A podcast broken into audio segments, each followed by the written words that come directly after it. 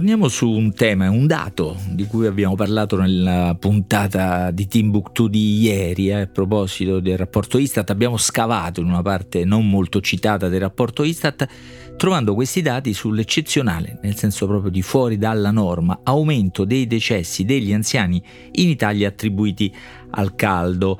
Eh, sembra, dice l'Istat, che i cambiamenti climatici stiano assumendo una rilevanza crescente anche sul piano della sopravvivenza. Una piccola affermazione prudente, come proprio di statistici non politici come quelli dell'Istat, che però indicava un problema grosso, la sopravvivenza messa a eh, discussione, anzi eh, so, so, ci sono le prove, le prove numeriche dei morti generati da cambiamento climatico. La questione in questo ora esplosa anche perché c'è una ricerca di Nature Medicine ripresa da qualche giornale in cui segnala come in, in Europa nel duemilaventidue c'è stato questo picco, decine di migliaia di morti, un terzo dei quali in Italia, circa sessantamila, poco più di sessantamila probabilmente, in Europa diciottomila in Italia, siamo il paese che ha più morti, duecentonovantacinque milioni di abitanti dovuti al, eh, al caldo. Eh, molte di queste notizie le ha riportate ieri mattina Luca Misculin in Morning. Mi sembra di aver ascoltato anche questa, che il quattro luglio duemilaventitré è stato il giorno più caldo di sempre e noi c'eravamo.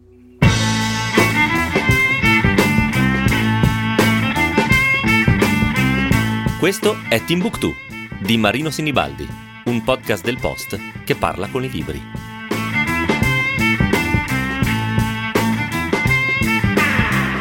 Una delle scrittrici più sensibili a temi ecologici e quindi climatici, ma insomma una delle scrittrici più sensibili in assoluto direi, è Margaret Atwood, la celebre scrittrice canadese del racconto dell'ancella, no? Con tutte le, sue, le serie eh, televisive, piattaforme che ne sono de- derivate, ma anche L'assassino cieco, Testamenti, Il canto di Penelope. Ecco, non è, cioè, qui davanti non c'è un romanzo di... di di Margaret Atwood, ma una raccolta di saggi, si chiama Questioni scottanti, tradotte da Guido Calza, come sempre in Italia pubblicato da Ponte alle Grazie. Si tratta, come dice il sottotitolo, di riflessioni sui tempi che corrono, perché è una raccolta di recensioni, piccoli saggi, eh, interventi d'occasione, in convegni, conferenze, eccetera. È una pratica che, che Margaret Atwood ha, ehm, ha tenuto per tutta la sua vita. Lei è nata nel trentanove, ha cominciato a scrivere questi testi, questo credo sia la quarta raccolta di questi brevi interventi, ha cominciato a scrivere quando era veramente molto giovane, per varie ragioni anche economiche, e lo racconta così, un po' spiritosamente come lei, no? Nel sessanta avevo vent'anni, era una single non ancora pubblicata sotto forma di libro e una universitaria dal guardaroba limitato.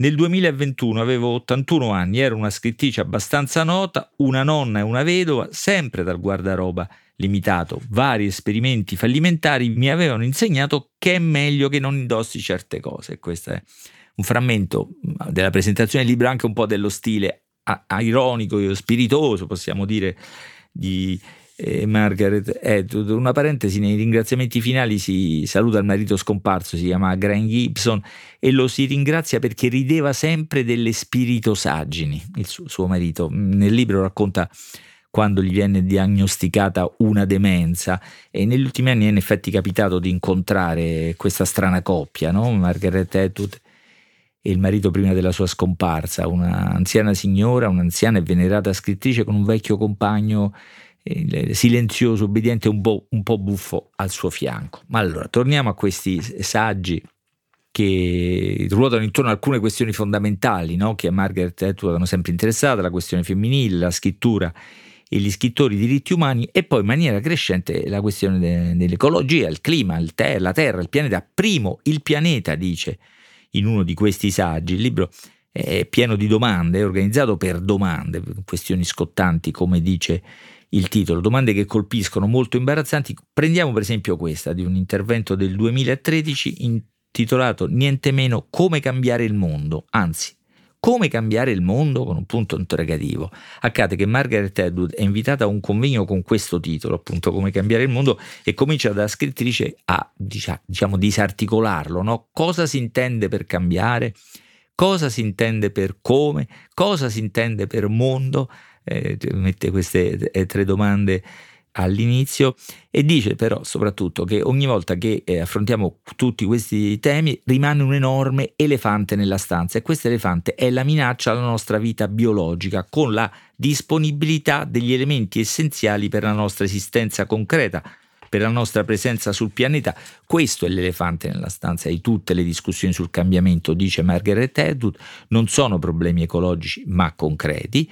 Eh, cita i testi fondamentali che già da anni avevano lanciato questa attenzione, diciamo pure questo allarme con anticipo. Il problema, dice, è che abbiamo perso decenni perché coloro che davano voce a simili preoccupazioni erano visti come fanatici, pazzi, professori eccentrici e così via. E dunque Margaret Atwood ripercorre un po' la strada dell'elefante nella stanza. L'elefante entrava e nessuno lo vedeva arrivare, diciamo così. Nel sessantadue esce Primavera Silenziosa di Rachel Carson, è l'inizio di tutto, è lo shock da cui è nata tutta la, l'allarme e anche la moderna coscienza, ma neanche la coscienza, proprio la sensibilità, l'attenzione ai temi dell'ambiente. Tra l'altro il libro di, di Rachel Carson, Primavera Silenziosa, è stato appena ripubblicato da Feltrinelli con un'introduzione di Paolo Giordano. Questo è lo shock, l'inizio di tutto. Poi la prova, anche un po' scientifica, è la ricerca che nel settantadue, il tema era i limiti dello sviluppo, l'M I T, il Massachusetts Institute of Technology, pubblica per conto del Club di Roma, seconda tappa. E poi, dice Margaret Atwood, un terzo, meno noto, molto esplicito rapporto segreto del Pentagono destinato all'amministrazione Bush, che nel duemilaquattro, quindi nel pieno della guerra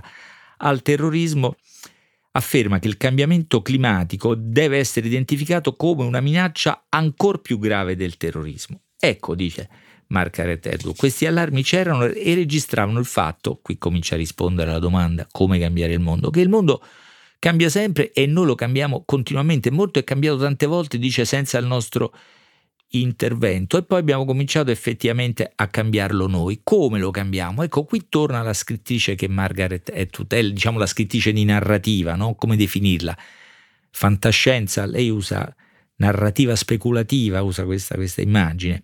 Lei dice: estrapolo informazioni da avvenimenti e tendenze attuali e le proietto nel tempo a venire. Questo fa lei, e quindi per questo è sensibile al tema dei cambiamenti, che li ha sempre in qualche maniera raccontati, anche quando li ha paventati e quanto li ha sostenuti, perché dice esistono cambiamenti migliorativi, cambiamenti peggiorativi, cambiamenti improbabili che si sono realizzati nonostante fossero imprevedibili, cambiamenti plausibili che però invece non si sono realizzate. E dunque il mondo cambia continuamente. Come possiamo intervenire noi e cambiare il mondo senza trascurare l'elefante nella stanza, anzi afferrarlo, come si dice, per le corna, per le zanne? Non lo so. Qui c'è un piccolo decalogo, nemmeno un decalogo, perché sono solo tre i principi di Margaret Atwood.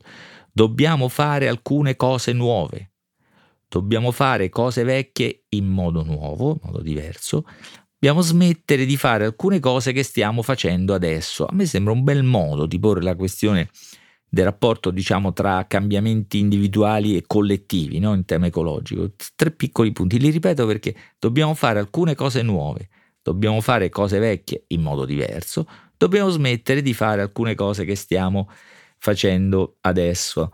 È un libro di domande con qualche risposta, come è evidente in questo prudente tre comandamenti, diciamo così, di Margaret Atwood, ma un libro pieno di domande, dicevo, ma anche domande molto insidiose, no? Per esempio ce n'è una secondo me cruciale, quando si chiede, no, rispetto a ogni progetto progressista, anche rispetto a ogni utopia, cosa fare con chi non è d'accordo?